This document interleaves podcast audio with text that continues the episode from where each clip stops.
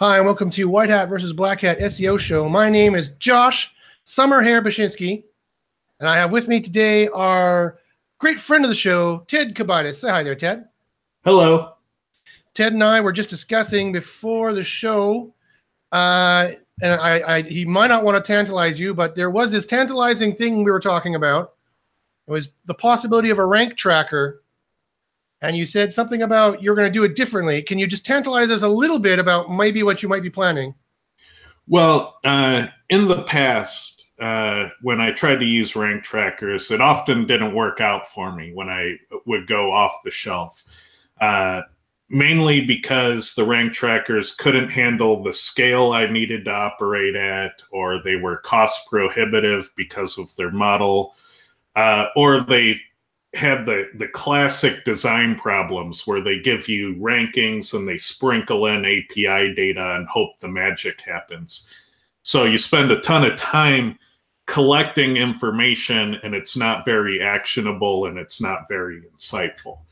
So as a result of that, I ended up creating my own custom tools. And so I would create completely different kinds of rank trackers and they wouldn't be like anything that's on the market because what's on the market, they're trying to use a rank tracker to be like an audit tool and to explain why things rank. right. But that's that's not what a rank tracker needs to be. Yeah. A rank tracker needs to excel at telling you how things changed.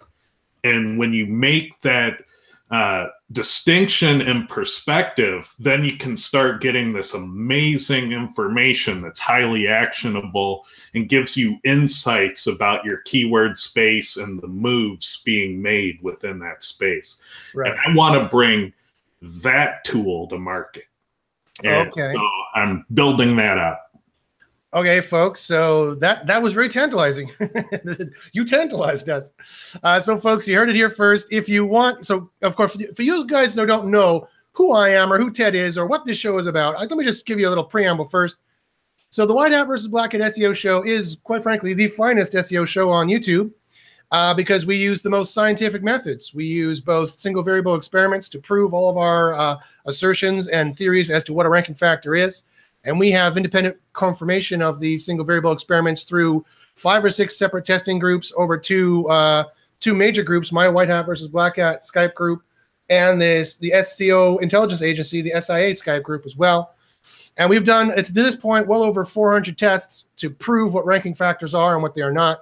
That we're also using the Cora software, which this guy down here, somewhere on the bottom of your screen, Ted, he is the author of that software, and he uses a very powerful uh, correlation scientific method, which is able to tell him with uh, very high degrees uh, levels of certainty what are ranking factors in your specific niche. So, for example, you put in a keyword, uh, DUI uh, lawyer Los Angeles, and he would tell you uh, you'd check over 500 factors, and he'd check to see over a thousand sites and 500 factors. He'd check to see what's correlating with page one and what is not correlating with page one. He'd draw you a nice graph showing you you know, to to not use this factor because as you approach page one, this this goes down, and to use this factor because you approach page one, it goes up, and it gives you very strong correl- correlative information.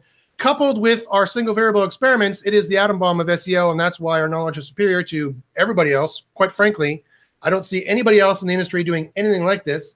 If you're out there, come on the show, debate with me, come on the show. I'd love to talk with you. But until such time, we know the most. I keep saying that every week, and no one ever takes us on, up on our offer. And that is also why it's so exciting when Ted says he wants to build something because he's a master software writer. Uh, he used to work for very big IT companies in the past. I'll just leave it to Ted if he wants to mention who or what that was. And uh, he knows how to program. And so if he's going to come out with a rank tracker, because the interesting thing, Ted, actually about that tool that, that you just sparked in me just from this conversation, not even the pre-conversation, is that I realize I'm doing everything you're talking about manually in Search Console. When I make a change using Page Optimizer Pro, which is uh, a good another friend of the show's Kyle's tool that he used based off of research to make on-page changes, and the, the, the results are astounding. You get like 30, 30 position shifts up uh, 90% of the time, you know, or at least you always get a, a shift up the vast majority of the time because of his uh, advanced single variable experiments he's been doing we've been doing in uh, in uh, on page ranking factors. You know, the ranking factors that Google says are not important anymore. They are.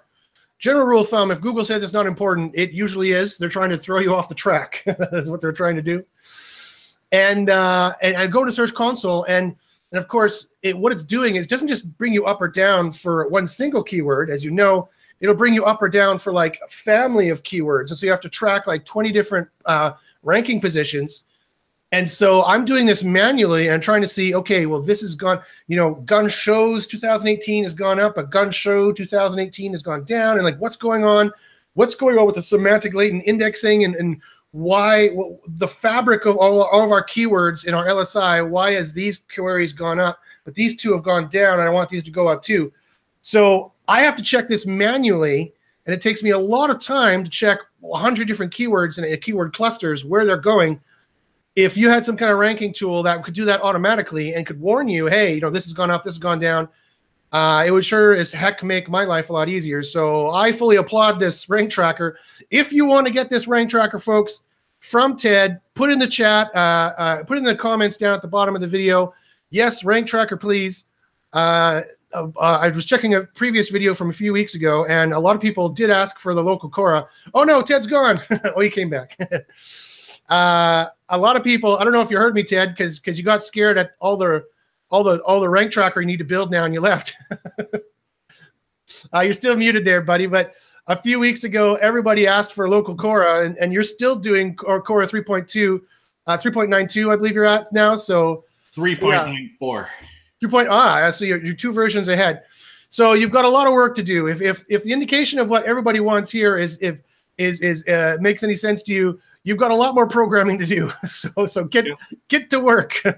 what are you doing on my show? Get get back to programming. No, no, no. Stay on the show. Stay on the show. Okay, so as I said, this is the uh, White Hat versus Black Hat SEO show. If you have any SEO questions and you're watching on YouTube, on the top right hand side, just over here, you should see a chat box. Please ask any SEO questions that you might have. If you don't mind, you see how blind I am with these big Coke bottle glasses. Please put a number of asterisks by the um, by the uh, uh, uh, that was the wrong way. It's over here, I guess. I just realized my playback is pointing the wrong way. Here we go. Please put a bunch of asterisks beside the uh, question so I can see it with my with my blind eyes, my blind old eyes. And uh, okay, so today, what's on the show? Today, I have a special kind of uh, presentation for you guys, and uh, I, I want to now. I want to whet your appetite a little bit about stuff that's coming down the pipe. So, uh, for those of you who don't know, I offer a number of SEO services, all the way from client services, uh, full audits on sites, which are guaranteed if you follow the audit to get you to page one, guaranteed. That's how confident we can be in our SEO theories that we can make guarantees. Um, and I have a mentorship program as well. The mentorship program is more of an educational kind of program. It's a bit more entry level priced. And uh, for that group, my mentorship group and my apprentice group, uh, who does free work for me. Uh, next week uh, and every month after, actually, the fourth Thursday of every month, I'm going to be offering uh, a private course only for my mentors, uh, for my mentorees, uh, an SEO 101 course Thursday afternoons, I think around 2 p.m. Pacific. And I just want to give you a sense of what I'll be going through and what you'll be missing if you don't join the course. Uh, so let me show you. So, so this is a bit of a freebie, a little bit of a giveaway of some of the stuff but there's way more that's going to be in the course because I want to give a little bit away to my my regular viewers, but I don't want to give it all away so that the mentorees, you know, why did I bother paying you for giving away for free kind of a deal. Of course, there's more in the mentorship program than just this course. You get to ask me questions. There's a Skype group, et cetera, et cetera, et cetera. And you get weekly meetings of the test results as well. But here's what the SEO 101 course is going to kind of encom- uh, encompass. Here's just some tidbits, just some some little teasers that what what I'm going to have in there. So I'm going to go through essentially my audit document. My audit document is is really kind of my SEO Bible, um, and it's it's the kind of template I use that I, I base every uh, I base every um, um, SEO audit I do, and all of my SEO processes are based off of my audit. If you don't have a good SEO audit to start, then you are in trouble because you could try throwing links at something or building something up and you have some technical or quality problems you didn't even realize, and you will never get anywhere. So it's a huge problem. Uh, oh, already Peter from Poland has asked, said yes, said yes, rank tracker. So you already have one request for the rank tracker there, Chad. uh, okay, so here's just some some snippets here. Here's some different uh, ones I'm going to go through from my my audit document, and I'm going to be going through my entire audit document, and that's going to be the basis of my SEO 101 course next Thursday at 2 p.m. If you uh, want to join that, wait till the end of the show, and I'll, I'll give you information how you can join that. But here's some of the information you'll learn. So here's the first thing. I break it down into major and minor issues, and that's how you should do any kind of SEO audit, in my opinion. And the first thing I do is I got to remind you here that um, Google is moving to mobile first indexing. They're already moving over. And uh, it's not a double index, it's a single index. It's not the mobile first index, it's mobile first indexing. And I just need to warn everybody that this could be a possible ranking issue on a number of in a number of ways, right? So basically, if they're changing their mobile agent over to, to mobile, they're, they're changing their crawling agent over to mobile, and it'll get the mobile version of your site. If you have an M dot site, however, that is on a separate URL, you could have huge problems, theoretically speaking, in that your links may not be counted, you might not have the same content. So basically, you should be, just be checking to make sure that all of your um, mobile factors are the same. And here's another thing that I, I just need to point out uh, for the mobile first index is that um, although I hate AMP uh, because it, it is it's not completely a Google proprietary technology. You know, Facebook has an AMP as well, but essentially in the SEO world, it is a kind of Google proprietary uh, uh, uh, technology. And although I hate it that Google kind of owns your content, you put your content on Google. At the same time, it is super fast and it is it does seem to get some kind of secondary ranking benefits. Although Google keeps maintaining there is no primary benefit, and in our single variable testing, we keep seeing that there is no there is no primary benefit, but I think there's a benefit from speed. So the loading times are like one to two seconds. So if you can go AMP on like text pages, on info pages, it doesn't really work very well on e-commerce pages or at least shopping cart pages. And if you can go AMP, if you can't get your responsive des- design down to one to two seconds, you might want to go AMP. And so that might be a way to go. Also, it's a very good idea when you're checking those things to check to see if how your mobile experience is going on and to make sure your mobile experience is going on because you could be missing out on uh, you know tons and tons of traffic because your mobile design is not set and you think everyone's just searching desktop in your niche but they're not because uh, you'd be surprised at how big mobile searching is getting google threw out stats like over 50% of their searchers are now on mobile so that could be a lot of people filtering down to you that you're missing so that's another thing you should be checking so again, these are just some tidbits. These are not in order. There's just some some some tidbits from my my SEO 101 course that I would be uh, going through, and my, that my audit that I that I would be going I'll be going through next Thursday, not tomorrow, but a week tomorrow. So internal bounce. Here's another one that people a lot of people miss is that in 2012 they released a Panda patent, and they talked about a uh, number of hops and that's how you would determine a, a organic quality score. And again, this is just something to check for, and it's also something to check for for conversions. Whether or not Google is actually using this, it'd be hard to test. But the, the it, they did release the, the Panda patent, and then uh, uh, suddenly a lot of people's uh, rankings were having trouble with this new uh, rolling Panda that they have going on. And uh, I did test traffic to a page, and I know for a fact they are tracking traffic to a page and the, the general sentiment of that traffic. But this is good to fix alone just for conversion problems. So let me tell you how it works. So if they go, for example, let me just uh, stop sharing this screen.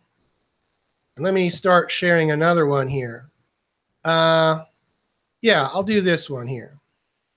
So if I share this screen here, let me just show you what a bad search result would be in terms of internal bounce. So let's say I did this search. I go down here to this page and I click this one and I'm like, uh, I don't like this one. I go back. I click this one and I'm like, oh, I don't like this one. I go back and then I click uh, this one and I stay on this page and then I convert. I add to cart and I convert. This page here, this one that I'm on right now, is the one that's going to get the good quality score. All the other ones I bounced off of, according to that patent, uh, are going to have a terrible quality score. This one's going to get the win. The other ones are going to get no points, or they might even get minus points. And here's another problem. So that's the, that's the first problem. Here's the other problem. Let's say I'm on this site and I'm like, I don't know. I don't know if I like this. I click this. Like, oh, I don't know. I don't know if I like this. I click this. Like, I don't know. I go back to this page. I go back to this page. I can't find what I'm looking for. I'm just bouncing around the site. This also is a terrible quality score, uh, according to the 2012 Panda patent. Every hop the user takes on your site, they go from here to here to here to here. Every time they go and do another hop on your site, it's like minus 10%. The quality score is like PageRank. It's like out of 100. So if I went and just converted on the first page, that'd be a quality score of 100%. The best interaction as far as Google is concerned is here. Let me go back a bunch and, and show you. The best interaction as far as Google is concerned is I do some kind of a search. I click on the page. I uh, this is not good. If this is a 301 or not a product involved. I, I let's say I click convert and I convert on the same page. That's it. A one page answer is the absolute best result as far as Google can tell through clicks. The more hopping around I do, the worse it, it looks to them and the harder time they have at telling that you're actually helping the user in finding what they're looking for. So again, this is has to do with conversions. This has to do with making sure you're terminating the search, uh, which I, we believe has uh, uh, an SEO factor. And even if it doesn't, it is a conversion factor for you you need to be converting as quick as possible and and get rid of the click bleed. So this is a, an SEO factor that I'm I'm willing to to put my name on, even though I have not tested it, even though I just bragged about having tested all the things I talk about. This is one of them that I haven't because it'd be hard to do in a control, controlled environment, although not impossible. Uh, but um, I still talk about it because these are going to fixing this is going to boost your conversion. You don't want people hopping around your site a lot. So that's why I recommend this one. Uh, and there's more logic like this built into the audit and built into my course. Here's another one that people don't often realize. What, what causes a low crawl level? Well, after 20 years of research and some testing, I can tell you with some authority that this is what factors into a low crawl level.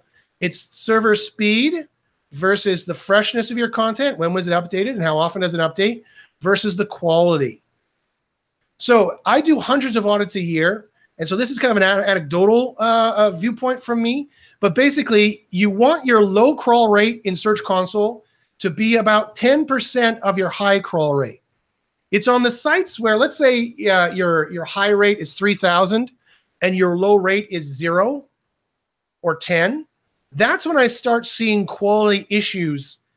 And it's like, Google, why is Google not wanting to come back to this site? Is it because the content never changes? Or is it because the server speed sucks and or they have quality issues? And again, that's another piece of evidence I would go. This isn't like the smoking gun evidence. This is like a, a corroboratory evidence I would go to check the server speed and or I would go to check quality. And when I notice the crawl levels are low and there's a quality problems, then I have a much better idea of what's going on that site.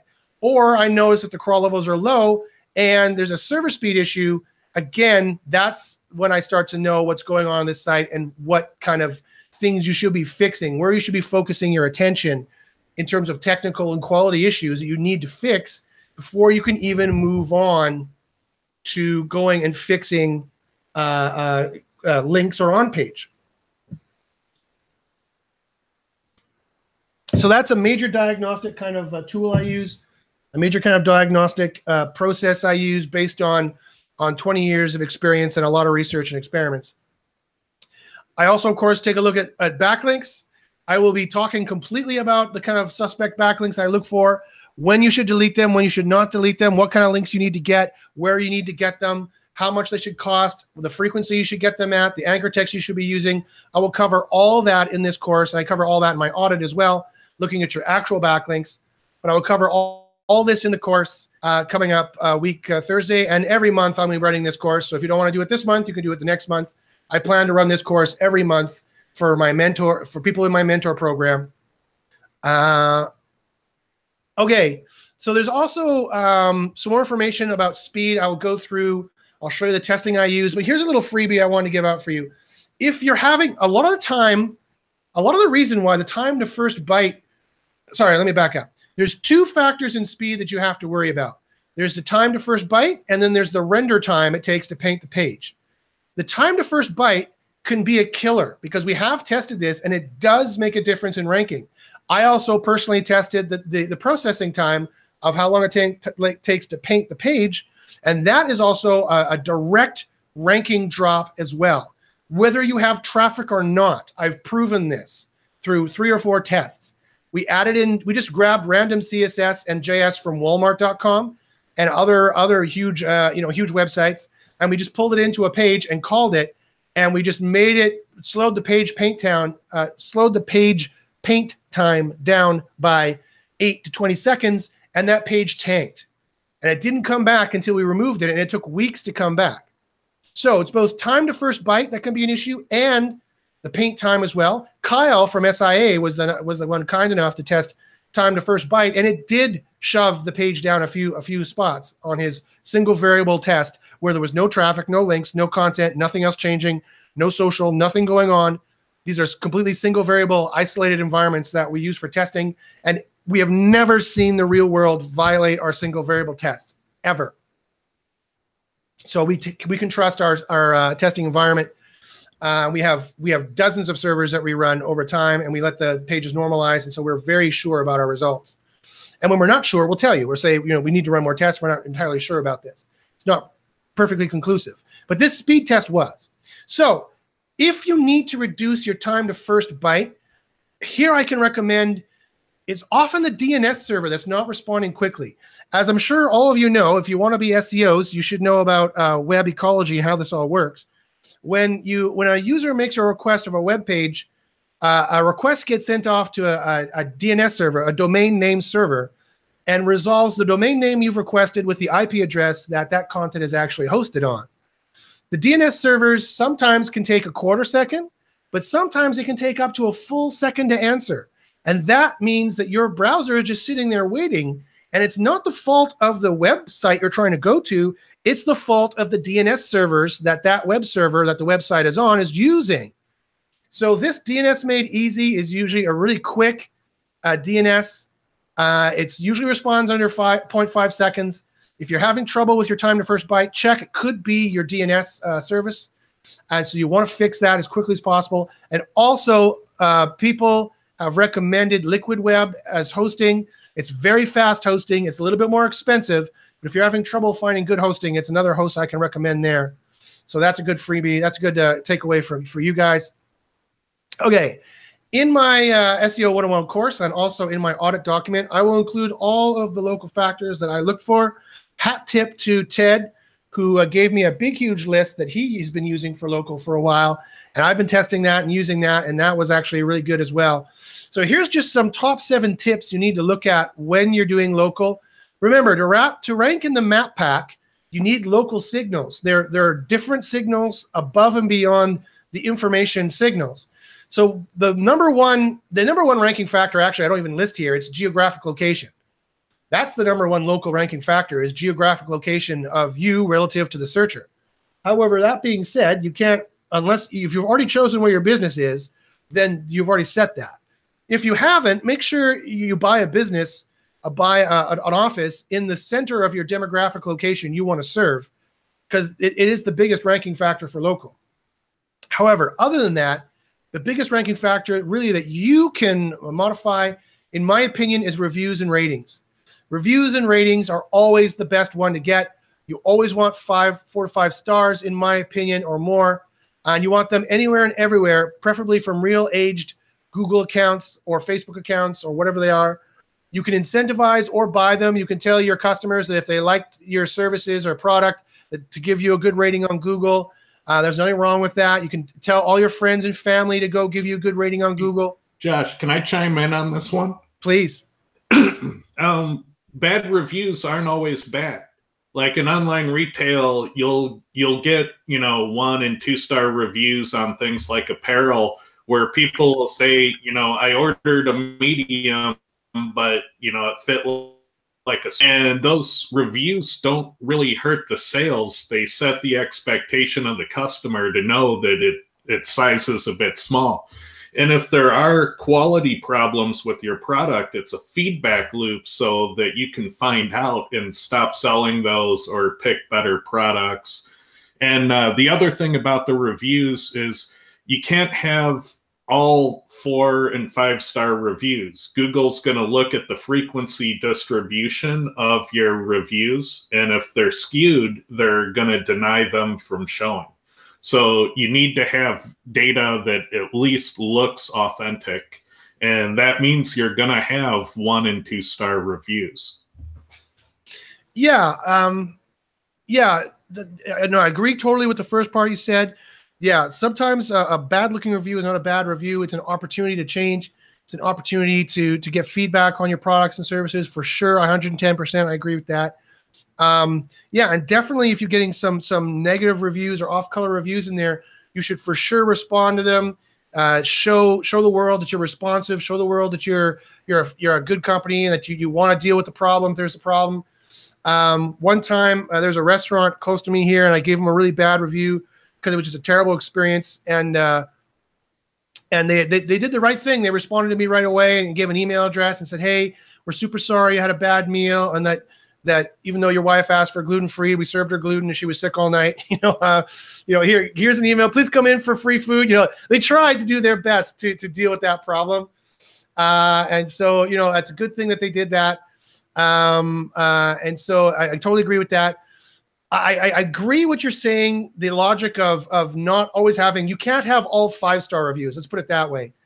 Where well, it, it's a it's an actual enforced rule with Google. If if you're an online store and you have no one or two star reviews, they will they will actually post errors in your search console and say that you can't, you know, you you're missing data, your data skewed.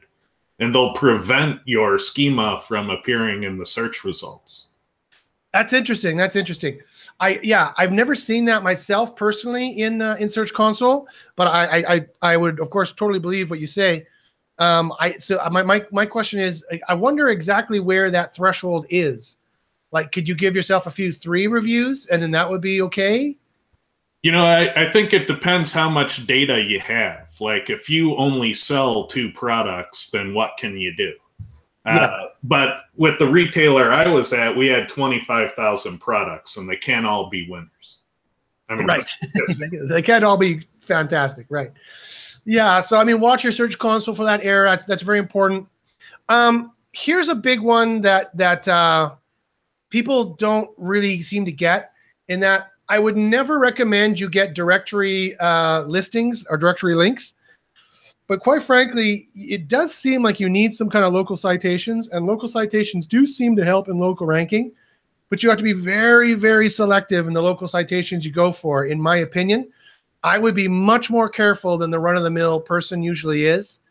Um, you know, I'm talking like I would prefer to have more what I'm talking down here about, like be listed on the Better Business Bureau, Yelp, Zagat, Facebook, Amazon all those places, as opposed to like Josh's Josh's business directory for Winnipeg, Manitoba, you know, that has a hundred links on a page. And you know, I, I would I would check the quality. Usually the paid only listings are higher quality, and I would only go with that kind of a thing. And I would go with everything else first.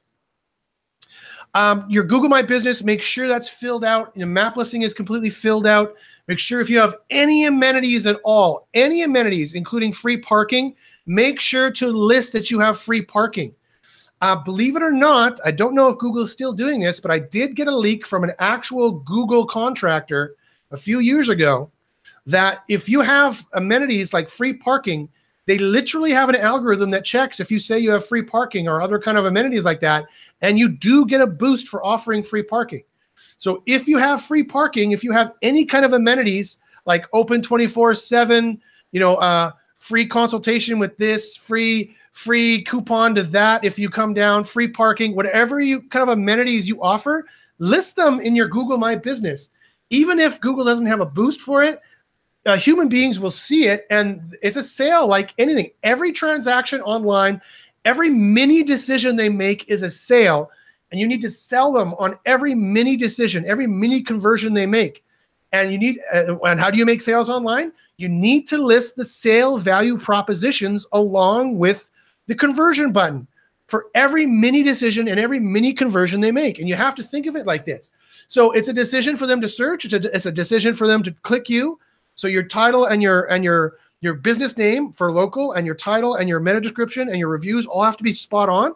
And then when they look at your listing, it's a mini decision to click you and contact you. You have to have your sales value propositions there of any any amenities, any reasons why they should contact you. Do not make it difficult for them to contact you and do not scare them away with we're only open 2 to 4 and don't call us with stupid questions. Like like that is not the way to run a business. Uh, not if you want it to last very long. If you have trouble handling the, the call service volume, then get an auto call program or something like that. Don't don't you know don't like don't don't don't you know I would I would rather see you lean on the side of of of of of selling them properly at every mini decision as opposed to like trying to ward them off because uh, that will turn on you. Google will turn on you all of a sudden. This happens to a lot of customers in the global rankings where they used to have a big long contact form that was like 20 things you had to fill out and they're like well we want to we don't want to just answer the phone and then have to talk to customers we want to, you know, we want to do a pre-sale here. And I'm like, yeah, well, this is part of the reason why people are bouncing and going to another site. And as we already covered, that is a quality factor. That's a panda factor, right? So business listings, like you, yes, you should be on Better Business Bureau, Yelp, Facebook, uh, Zagat, uh, if it, it, still exists. I'm not even sure. Uh, uh, Amazon, all these places. You should definitely get links from and stories from local businesses, newspapers, and charities. Partner with your local charity. Partner with local businesses. Run charity drives. Those are golden links for local kind of uh, ranking. Um, and Amazon service, go to this URL and list yourself as an Amazon service and get ratings and reviews here. If you have good ratings and reviews from Yelp or Amazon, then you take those those ratings, you put them on your page with a review schema that I've proven actually does not give you any kind of a minus, although you can bubble up to the manual team. So you get the review scheming, you schema, you just put it on there. You give yourself whatever review they've given you. If they've given you four, three to five stars, then you put three to five stars in your review schema, and then you put the link to Amazon there. So when it bubbles up to the manual team, they go to Amazon and say, "Oh, it's true. They actually have those reviews. Good, and you don't get a penalty for it." And last but not least, you do have to have awesome on-page user metrics. You do have to convert. Uh, the Panda for local is called Pigeon, and it will give you some trouble. So again, this is all I have, and I have more pages and pages more of stuff to do for local uh, that I will cover in this SEO 101 course. Let's move on here. I got a few more uh, little little tidbits left for you. Then I want to get to your questions. So here is my suggestions as to how to change your title. Like, look at this title here. This title does not differentiate. This title does not motivate. You need to differentiate and motivate in your title. Like, look at this snippet here this, I would argue, and I have the data to prove it, this kind of title and meta description will get much higher CTR than the previous one. So it still has it still has the keyword in it, but the keyword doesn't have to be left leaning. It doesn't have to be left leaning. You get Kyle tested this, and you get equal ranking for having the, the keyword over here than you do over here. So write some kind of cute or some kind of um, um, some kind of cutesy or some kind of uh, sticky or some kind of clickbaity title, uh, and and uh, it has a call to action. Check out these awesome dog costumes. That's a that's a call to action. Check out. Statistically, it is proven in social a social psycho a social psychology. sorry, I can't even talk anymore. It has been proven in social psychology, statistically, that people do click call to actions more than a non call to action. They will click this title more. It's been proven scientifically than they will this title. So make sure your title is a call to action. It has the keyword in it, the main keyword you're going for, because that's proper on page. And if you're using Page Optimizer Pro, it'll tell you that. And also put the date in there, the the uh, the the year. You would not believe how many extra um, searches and keyword family and keyword cluster searches it gets you ranking for. It also gets Google coming back for freshness. And it also seems to give it itself just a boost on its own. I'm not sure if it's because of CTR boost, which Holly maintains in her testing is a ranking factor that I can never prove in my testing, but she maintains she's proven it. She's a top level black hat. So I, I would I would I would consider what she's saying, and she's shown me the results. And so I, I'm not exactly sure how she's doing it, but she has done it. And it does uh, increase the freshness. And yes, it does. It is this. It, I actually got I got this originally from Eric Ward, God rest his soul, uh, five years ago at least, or maybe even like ten years ago. Uh, Eric Ward had a little uh, webinar I was on, uh, old Link Moses, and he said that this was a, a thing he did, and he saw five percent increases all the time too. So this has been a this has been a secret in the SEO world for a long time. Uh, really, people who really know what they're doing do this. If you if you have room in the title, and um, uh, the only problem is that yes, you do need to change it every year. So December, just make sure you have an automated email or an automated script that's going to go through your site and change every instance of 2015 to you know whatever 2018 to 2019. Also, check this out. Here's a couple of the things you can do. I like to use caps because it does stand out. This listing stands out when you compare it to all the other listings on the SERP, right? When they start seeing breaks in breaks like that, and they start seeing what are these? What did I call them? Sales value propositions. Every mini decision is a sale. And to make a sale online, you need the call to action and right beside the sales value propositions. So not only does this stand out because it, it breaks it breaks the uh, you know this is just solid text solid text it breaks the solid text uh, up so it stands out the eyes go immediately to this i guarantee people seeing this on on the SERP are going to notice this, whether they click it or not. And if they don't click it, it's because your call to action is not good enough, and because your sales value propositions are not good enough. If you have free shipping, if you have 24 hour shipping, if you have a wide selection, you should always say you have a wide selection, whether you do or not. If you have the best prices, you should say you have the best prices, whether you do or not. You should always put in sales value propositions here and always use these have also been proven by social social psychology to statistically have higher conversion rates. And these are the five psychology power words. You knew now free because or any close synonym. So, do you want your dog to look adorable? You bet adorable is a synonym for good or free. Free shipping or good or sweet is another synonym as well. Um, you know, you bet you can do it. Check out, you know, check is the because is the verb to do. Check you know, do this call to action. You want to use these words. Uh, even uh, E-Rock, the winner of White Hat versus Black Hat conference from last year, he uses these as well to great effect. And he agrees. And if he won the conference last year, he's got to know something what he's talking about. And here's another website you can use of a SERP emulator that I think is really good. It's uh, websiteadvantage.com.au slash Google dash SERP dash emulator. It's really good uh, to visualize what your SERP is going to look like, what your uh, snippet's going to look like. Okay, it's got a, three more of these uh, th- uh, tidbits that uh, I'll be covering way more in the course. Here's a tidbit that I actually ripped off from uh, from Moz, but it is a good tidbit. Remember, if you're going to be writing a blog and you don't want Panda to hit it, you need to have a check mark in all of these boxes, right? It needs to be one of a kind information. It needs to be relevant. It needs to be helpful. It needs to be uniquely valuable. It needs to have a great user experience and be fast they should be adding speed in here. It should be fast and sexy. The design can't get in the way of them consuming the information and enjoying the information. And it has to be likely to be shared and, and, and, and who will amplify this content and why. Asking yourself this is the hallmark to doing white hat linking and white hat social. And like and as I say in my report, and my audit and my course, if you can't do these things, then don't add the content. If you know for a fact your team is not good enough, or your your your content that you write is just boring, then don't try to to to write a, write a blog and, and try and get white hat links in that way. Of course, I talk more about this. Here's another thing that I, I also give you. Ever wanted a featured snippet? I know the exact formula. I'll give a hat tip to Eric Lancheres for this one.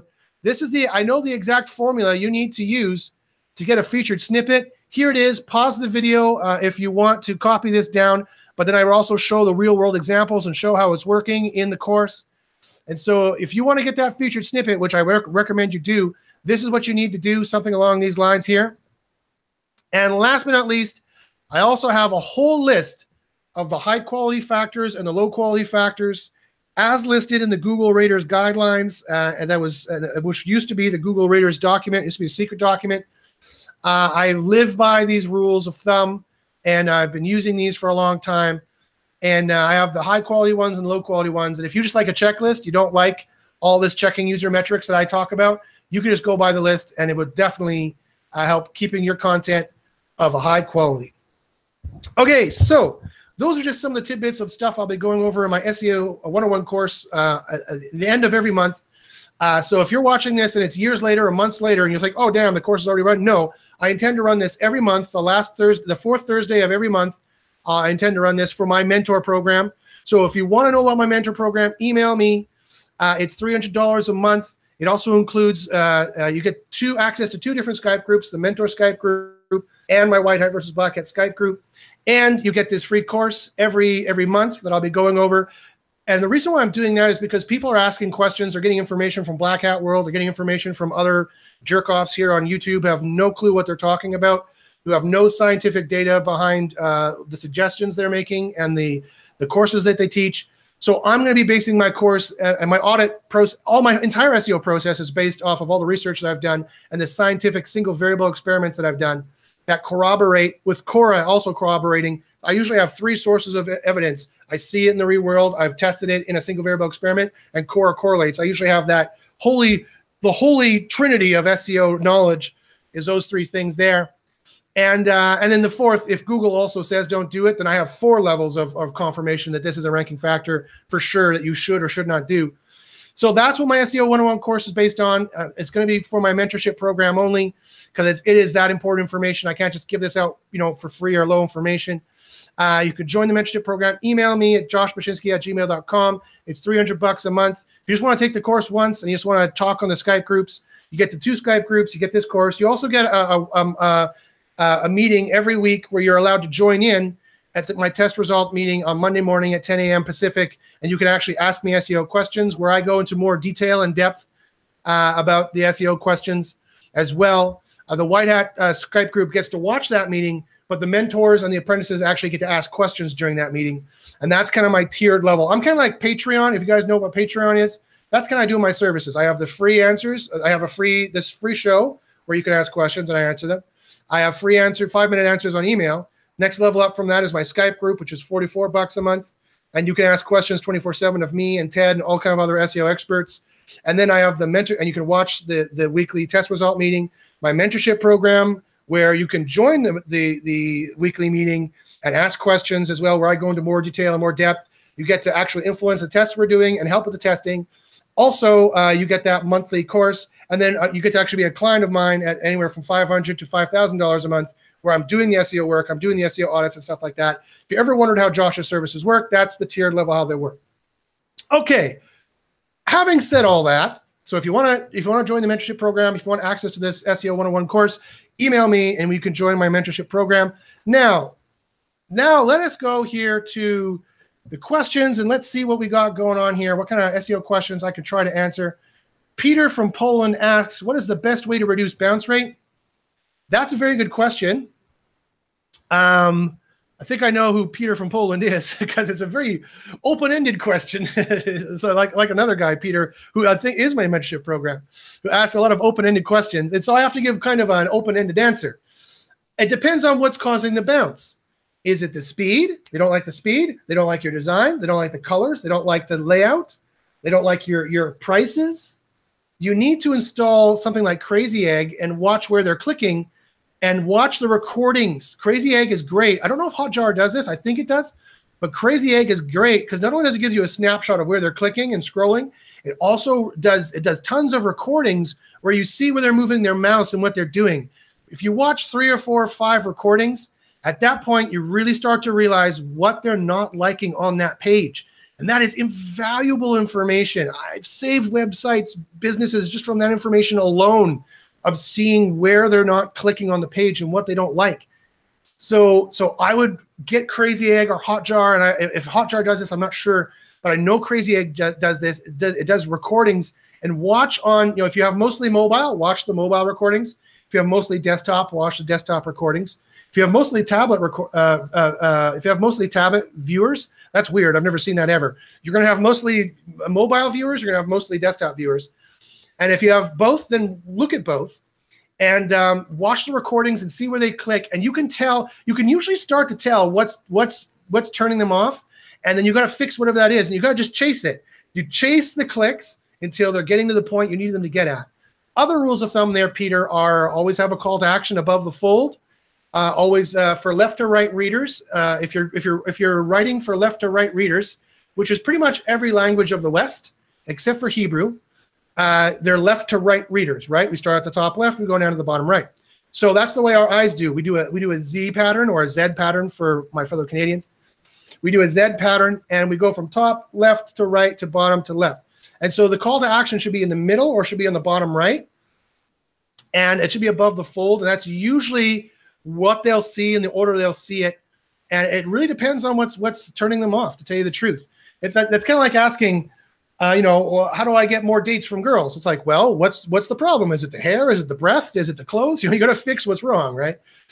Okay, Keith Keith Smith Keith Schmidt, blah, blah, blah. Keith Schmidt. I must take a drink because I'm going crazy.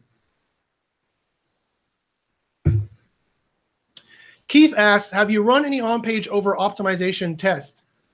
Any recommendations on what to stay away with from on-page stuff? Keith, that's a great question. Whatever Page Optimizer Pro says, right? So if you don't know what Page Optimizer Pro is, one, where have you been? Two, I'm about to rock your world. This is what I use, hands down. I do not recommend any SEO software that I don't personally use and I know is super awesome. Here's Page Optimizer Pro. Use Josh 5 uh, for five free credits in their system. I put it in the chat here, and uh, it's Page Optimizer Pro dot Pro. Use Josh uh, Josh 5, uh, and you can get uh, just do the recommendations that they say, and you're going to see some crazy results. Go back and watch previous uh, versions of the show, and you're going to see us talking about those results, and it's nuts. Academically, with over optimization, though, uh, I know that there's been a lot of people that have found like single variable tests showing, you know, the the fall off points. The problem with those tests is there are so many exceptions to the rule that you can find in the field. So violating keyword density, violating any rule you can imagine, there's somebody on page one who's thrown that rule out the window. So without the satisfactory explanation of why that is, uh, you you kind of have to weigh it all with a grain of salt because clearly we don't know everything, and uh, I've been speculating recently that there's probably something like the MC4 algorithm that says when you exploit a minority of factors, Google figures that out and discounts them. So maybe the way these exceptions are getting to the top of Google is they're not exploiting a minority. They're bringing up all of their factors to absurd levels across the board evenly. So we Mm-hmm. don't know everything on over optimization. It doesn't work the way people are telling you it works simply because of the exceptions we find on page one. Yeah, no, that's absolutely right. There's quite often a number of, of exceptions, and there's any number of reasons why that's working. Like they may have over optimized on on page, but their off page is really, really good. Or, or they look really spammy, but they've got a really good uh, Facebook following and a lot, a lot of organic likes and stuff like that. And they've got the proper uh, uh, links set up that Google knows about their Facebook pages. So you're absolutely right. You, you can see, you can always see exceptions to the rule. Um, here or there, and it's it gets it's impossible, quite frankly, to to tailor back. And then it also gets even more complex with query deserves diversity. Sometimes, excuse me, sometimes Google decides that this page should rank because they just want some diversity on the SERP. And I know we've had that argument quite a bit on, on how that works and, and and how often it works. I think a little bit more, you think a little bit less, but again, that's what makes uh, that's what makes SEO White Hat versus Black Hat fun because we can debate these things. And um, and you're absolutely right. That's another reason why we should be using your software, Cora, because Cora will also give you a much broader understanding of all the factors, uh, well over 500 factors of what is ranking, what is not. And you're absolutely right. Google very well could have not only that MC4 algorithm, but a number of anti SEO algorithms. I know for a fact they do. Matt Cutts told me so when I had a conversation with him a few years ago. And the specific one he told me about was the one that I see when you're making links and they're really kind of spammy, low quality links. Suddenly your page starts dancing in the SERPs. and they're just waiting for you to make a mistake. They're just waiting for you to disavow or delete these links or do some kind of SEO adjustment or action. And they might also do this for on page as well. I've noticed uh, some on page uh, changes like that as well. So, so yeah, you're, you're totally right. Of course, we don't know everything. Our single variable tests, we're very confident in them, and I can show you pages and pages of my results. So I know I know enough to, to rank, uh, to guarantee I can rank pages on page one. I can guarantee that, uh, given certain caveats, like you listen to what I say, you do what I say, you, you, let me do my work, you know, uh, those kinds of things. You don't argue with me back and forth, you know, for months and months and months, then say, well, how come it's not page one yet? Well, well, because we haven't done any work yet, because we're arguing, you know. But um, but I can't guarantee. Sorry. Oh, and I was going to say that's that's the Achilles heel. Like everything has its limitations, and the the limitation of the single variable test is if there's an algorithm like MC4 in place, then your single variable test will always hit a limit and stop. Whereas in the field, under natural circumstances, you'll get a different result. Yes, yes, you're absolutely right. And so that's, uh, I love that you're firing back a little bit against the single variable test because Cora works on a different philosophy, which is an, an equally important and uh, philosophy as far as I'm concerned. Um, uh, and and Cora is still, if you if you've never run Cora, that's a problem you don't have to, I don't run Cora all the time on every site, but I definitely run it occasionally. Uh, and I definitely and, always ask Ted and everyone what's going on with their Cora and what kind of correlations they're seeing. And that is that is a chunk of knowledge that is essential. It's it's in the Holy Trinity. It is definitely in the Holy Trinity of, of SEO uh, evidence that you need. And don't don't misunderstand me. I love the single variable testing. I just think it's important to understand their their limitation and their applicability in areas. Yeah, no, right, exactly. And I was going to get to that. And that that's why we also need to take our single variable test we're doing, and now we need to actually test it on real websites to see if what we found in the in the in the testing environment applies in the real world. Why? Because that's how science works, right? they test in medical in medical science, they tested on a bunch of mice and then they don't just give pills to human beings, right? Like, like, like willy nilly. They test it on mice, and then they have to test it on people, right? They have to do a whole bunch of testing like this, right? Before they they're like, okay, now we're gonna give this pill out to a bunch of human beings. Because if you don't, then you get like zombies or something. Like something bad happens, right? Yeah, yeah. But almost all of like the great discoveries came out of single variable testing. Yeah, and a lot of them were by accident too. Yeah. So that's that's that. Yeah, that's again. So yeah, you need all these levels of knowledge, and that's why I have my flowchart for evidence. And it's not like it's not like I say just go with single variable experiments. I have a flowchart showing all the evidence you need and how important they are and how I would rank them. If you have evidence down here and it's contradicted up here, I would believe this evidence here than this evidence here. Uh, I'm not going to show that graph again because I've shown it enough, and people get pissed off when I show it too much. The, Josh, I've seen it already. It's like it's like like I have kids and like, Dad, stop telling this stupid joke. You know, that, that kind of a deal. Okay, I want to try and get through these questions. We're almost at the end of the show here. So about 80 million people here have asked for rank tracker there, Ted. So you've got about 80 million people here who want this. Jordan Pierce is here. Hey, Jordan, how you doing, man? You can join the uh, the the uh, show anytime. I should I should uh, I think I have your email. I should just email you every time. You're welcome to join anytime, man, because we love your stuff. Easy Tutorial 101 says 90% of my impressions are mobile in one niche. Okay, I don't know what that was in relation to, though. Um, 90% of my impressions are mobile in one niche. Okay, good for you. I'm sorry, man. I don't know what you're asking. Square Square Spare Square Design says, "Do you recommend using a CDN for an SEO boost?" Um, I've never noticed uh, any boost for using a CDN. Uh, sometimes it can help with speed. Uh, sometimes it doesn't. Uh, so you really just need to test the speed and see how it's going. Oh, Easy Tutorial con- uh, continues on here. He says, uh, 90% of my impressions are mobile one niche. Can you show us Google engagement metrics in Google Analytics? Can we track back button clicks? Okay, so I already have a video uh, about this. So if you go, if you find my audit video, go back to uh, youtube.com slash jbachyns, J-B-A-C-H-Y-N-S, and look, just go back, you know, a few weeks to months and find my audit, uh, my free audit video. I show you how I would check engagement metrics in Google Analytics. Uh, but Google Analytics is is it's a good tool. It's a free tool. It shows you some things that are a problem, but it does not show you all the things that are a problem. You really need to install Crazy Egg, Crazy Egg, in my opinion, or Hotjar or something like that. Crazy Egg that not only shows the heat map where they're clicking, the scroll map where they're scrolling, but the recordings, the recordings are the best diagnostic tool.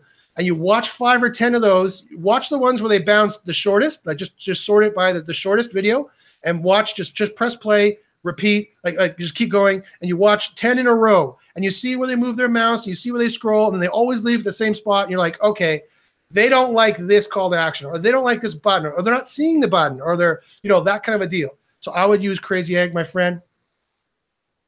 Uh, Brian asked Ted a question. Uh, Ted answered it. Thank you very much, Ted, for manning this while I was rambling on. Uh, James said, Am I missing out on link juice by no indexing my category pages rather than redirecting them to my main money pages? James, my, my answer is, Huh? Why are you doing? I'm sorry, I'm, I'm just a white hat. Why are you doing any of this? Yes, you are you are stopping the flow of link juice through your site by uh, uh, no indexing certain pages that I would presume are in the middle of that flow. Uh, and I don't know why you would want to redirect your category pages to your main money page. I think I know what you're talking about. There is this rumor. I don't know where it's come from in the SEO industry. I don't know what numbnut is talking about this, and maybe he has proof to prove this. And so maybe maybe uh, maybe I, I I will eat my words later. But I have no idea why you would you.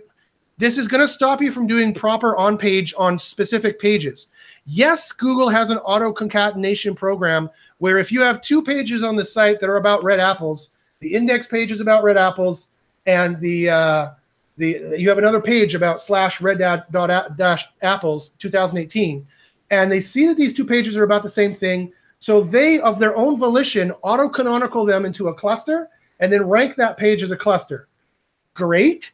But now you have two separate pages that you need to edit for this ranking cluster it is always better to break and, and sometimes people here are trying to force that clustering by no indexing the category pages for some stupid reason even though category pages are one of the main things that rank a lot these days for e-commerce and or they redirect them to the index page which again you don't need to do that. Usually when i ask them why you're doing this? the answer i get back from people is well because i pointed all my links at the index page. To which i said well why'd you do that?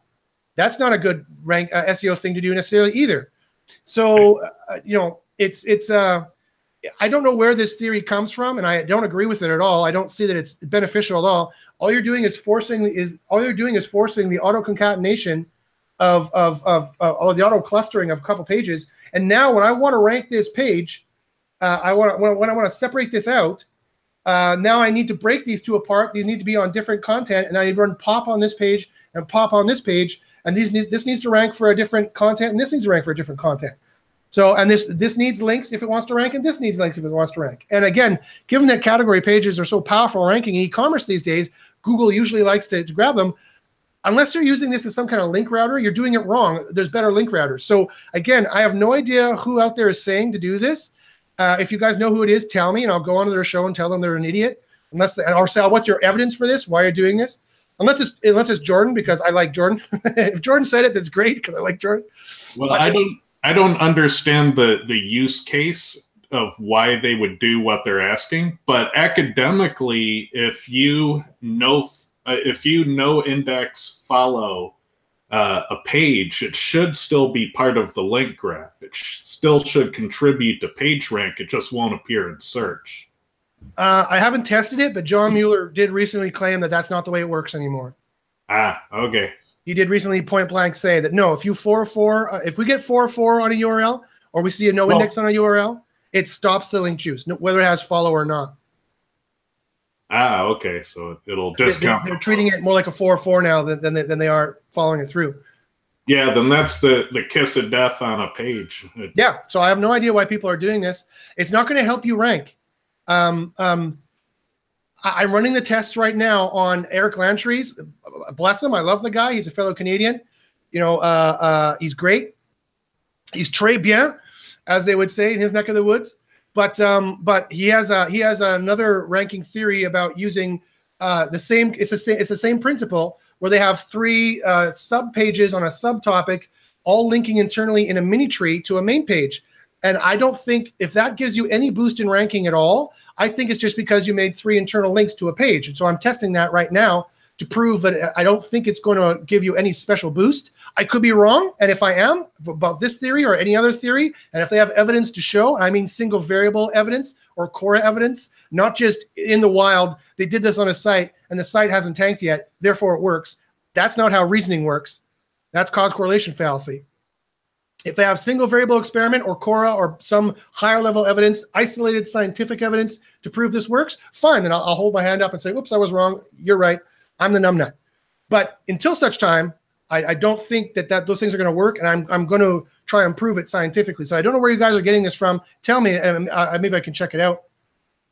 All right. We're over time here. Let me see. Do I see any more questions? Any more asterisks for me? I don't see asterisks, and it's not a question for me. Oh, okay. Christopher Ramsey asks, when getting links, what is the best way to see its value? DAPA, TF, traffic, site quality.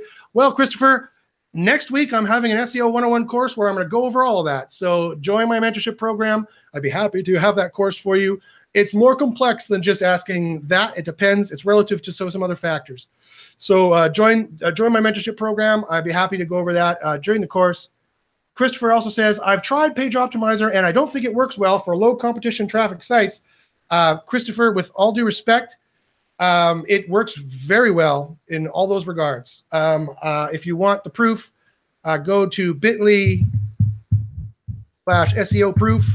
Put it in the chat. bit.ly slash SEO proof. No dashes, all lowercase, S E O P R O O F. Those are all my use cases, which has linking I've been doing and has audits I've been doing, but also has like five or six different examples of how we've crushed it using Page Optimizer Pro. And if you if you're a member of my White Hat versus Black Hat group or SIA, they're all crushing it using a Page Optimizer Pro. It works. So um, it's a little complex to understand, and so I would just suggest maybe that that you didn't fully uh, put in the proper uh, variant keywords. You didn't properly choose the competition. I, dude, I would give it another try. It, it seriously, seriously helps. Uh, Dave Keys. Uh, oh, Denise, actually. Uh, oh, Dave Keys. Here we go. Uh, let's filter in a couple um, last minute questions to see if I can answer these. Don't a lot of these so-called isolated tests ignore the real-world algos? Um, so that was the conversation that, that that Ted and I were having is a little bit more complex than that, Dave. I would suggest um, our single variable test, I, as I said, I have never seen a case where where it didn't work out the way I thought it would.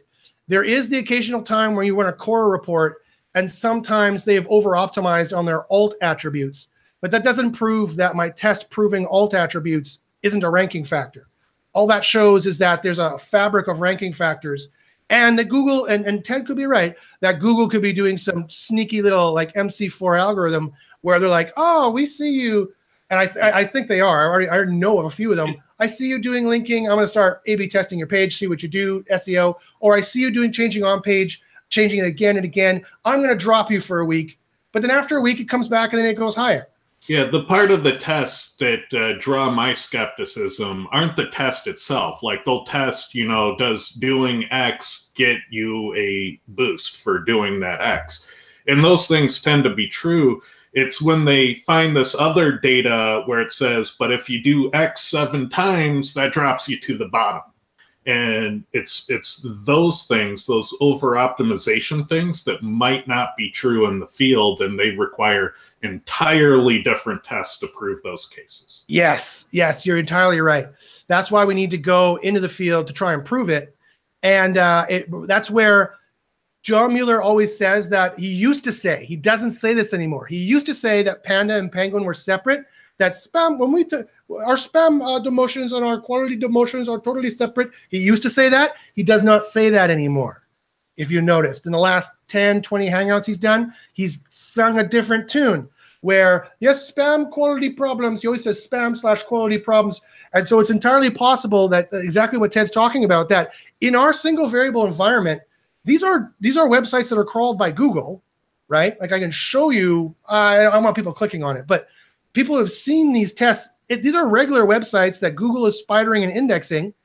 And so it's not like we have a special Google environment we're testing this in. These are the real world algos, but there might be a, a fabric of or a, a, combination of algorithms that come into play that didn't get triggered in our single variable environment because we're only testing single variables.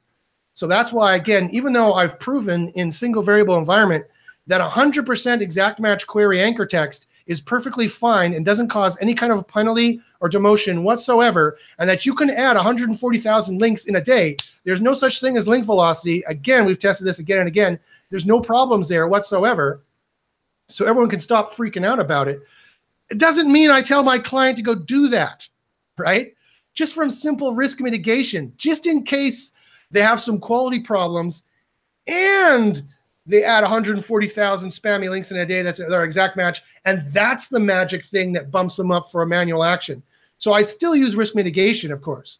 But in single variable environment, I can prove very conclusively a number of different things. Denise asks, is a high bounce rate bad? We have a review page. People do spend a lot of time on there, but being recorded as a bounce. Uh, I don't know, Denise. Um, a high bounce rate is not bad if you're a blog and they just want an answer and then they go away. That's perfectly normal. Or if you're an affiliate blog site, like an advertorial page, where you talk about how great your X300 Jag engines are, and then they click on on Amazon and go to Amazon to buy that. You'll have a high bounce rate as well, right? Or a high exit rate anyway. Yeah, the daily Dilbert comic strip has nearly a hundred percent bounce rate and ranks number one on Google. Yeah, yeah, definitely. So it's not that one factor that that Google is tracking. It's it's a bunch of different factors in isolation, and you have to look at your user metrics to, to try and guess what's going on there and if something is going wrong there. So again, come to my SEO 101 course. I'm going to go over what that is and how that works, or contact me and I can do an audit on your site. And instead of just getting some general information in a course, I can actually give you the actual information and the actual steps you need to take for your website. And I guarantee uh, positive results coming from. Dave Keys. Oh, the questions keep coming. Oh no, I need to get to the end of them quickly before people keep adding them. I use Page Optimizer and it moved a page from eight to three. No other activity. Yep, that's a great one. Um, when you're already as high as uh, oh, page eight to three. Oh, okay. I thought you meant spot eight to three. Okay, that would have been good too. But page eight to three, yeah, we see that all the time. Uh, uh, that that we see that all the time. Spot uh, eight to three um, um, we don't often see that when you're already on page one. If you're at spot eight, usually we can get like spot six from from on page changes, but it depends on how good your your your competitors on page is. Um, Joe says he went from page three to one. Yep, we see this all the time. Uh, page Optimizer Pro works. Page Optimizer Pro, Page Optimizer.pro. Use Josh5 as the coupon code for five free credits. Uh, hi, Josh. Love the show. Thank you. Do you have a favorite WordPress theme for SEO? Uh, James, no, I don't. I don't do WordPress. Um, my programmers build websites from scratch. Um, the best WordPress theme for SEO is the one that serves your customers the best and loads the fastest and uh, does not get in the way of them converting. That's the best WordPress theme, whatever that one would be for you. Uh, let's see. Uh, Dave also believes in alt tags. Yep. Well, you should check out my testing. I've proven that they're a ranking factor and they are included in Page Optimizer Pro. Uh, Dave says, but if I doubled the rate of my link acquisition, it may have no negative impact. That's right. I've shown that you can add, and, and John Mueller has long said that link acquisition rate is not a factor that they look at because that's how that's how white hats theoretically in this mystical, it's mostly mystical uh, mostly mystical world of acquiring links, uh, which I've done. Right, I made a I made a big, huge tell-all article about the conversation I had with Matt Cutts, calling him out, and he quit two months later. I don't want to say I was the guy who made him quit, but you know, I have it known that in the podcast he's pointing to himself surreptitiously with fingers. Um, uh, I don't want to say I'm the guy who made him quit, but uh, and I got 1,400 links from releasing that, and that was all essentially in the same two, three, or four days. So that's what will happen, right? If you if you do it the white hat way and you put out this golden piece of content that everyone goes crazy over and viral, you're going to get like a thousand links in a day. So that's going to spike like this, right? So there's no there's there, there is no link acquisition. That was just that was just it's just bullshit. It's just it's just people making up myths just for risk mitigation. Like me, like five years ago, that's probably where people are getting it from. I said, I don't know what factors Google are using because I haven't been doing uh, uh, uh, single variable tests uh, very much yet, like I am now, like like because I now I have the time and I have I have a system in place and I can do it. Um, so here's my best suggestions based on risk mitigation, not based on having any knowledge. you know, make trickle the links in. Don't use exact match query. Blah blah blah. I've proven in testing that you don't have to do any of that. There are very important link factors that you do need to follow, or you will run into trouble. Uh, but it's none of those. It's none of those. And so, if you want to know what those are, become a mentor, and I'll tell you in the course next week. Or you can email me once you're a mentor and you get X number of, depending on what mentorship level you're at, you get X number of emails back and forth with me in a month for me to teach you SEO and what's going on. Okay. James says, thanks, Josh. I actually do not have any content on my category pages. It just lists articles within the category. I was hoping to link those categories to my main money pages through redirect. Why? Why do you want to do that? I don't see any benefit of doing that. Um, why do you have pages on your site that have no value whatsoever? Um, Jordan says, when is Ted adding the local feature to Cora? yeah, yeah, Ted. Jordan wants it now, so do it because Jordan's cool. Uh, Dave Key says, a lot of respect for that article, Josh. Thank you, Dave. I appreciate it. Uh, you checked out my blog lately at themoralconcept.net. I have even more juicy articles. I've been debating. I've been I've been arguing with Google for the last few weeks with Paul Haahr. He's a senior senior engineer at Google, and we've been arguing. Joe asked, "Where's the sign up for the membership?" Uh, and Dave says, Where do I sign up? Email me at joshbachynski at gmail.com. J O S H B A C H Y N S K I at gmail.com. And I will happily talk to you about the mentorship program. Uh, and again, if you don't want to sign up this month, you don't necessarily have to. Uh, SEO Fight Club asks, What is the square root of a hippo? It is three fairies dancing on the end of a pin. So this has been uh, the White Hat versus Black Hat SEO show. If you're interested in any SEO service or have any SEO questions at all, if you want to sign up for this mentorship uh, program or you want to check out the course next week that I'm going to be doing, email me at joshbachynski at gmail.com. If you want to talk to Ted about Cora, if you want to find out about Cora, or if you want to talk to Ted more about the stuff that he's doing, Ted, should they go to SEOtoollab.com is where they should go? Yeah, yeah. If you have questions about anything, just uh, use the contact form. It goes straight to me. Happy to answer questions. But if you want, if you want to buy Cora, email me because I have a link for twenty five percent off. Until Ted decides to turn that off, so don't take long because Ted at some point is going to say, "That's it. That's enough of a discount. I'm tired of it." so email me quick. So again, if you have any questions, email me at joshbachynski at gmail, gmail.com. I would uh, love to help you out. And I always say, uh, good luck in the SERPs. We'll see you next week. Uh, where's the where's the damn stop? There's the stop breakfast. Okay, goodbye. See you.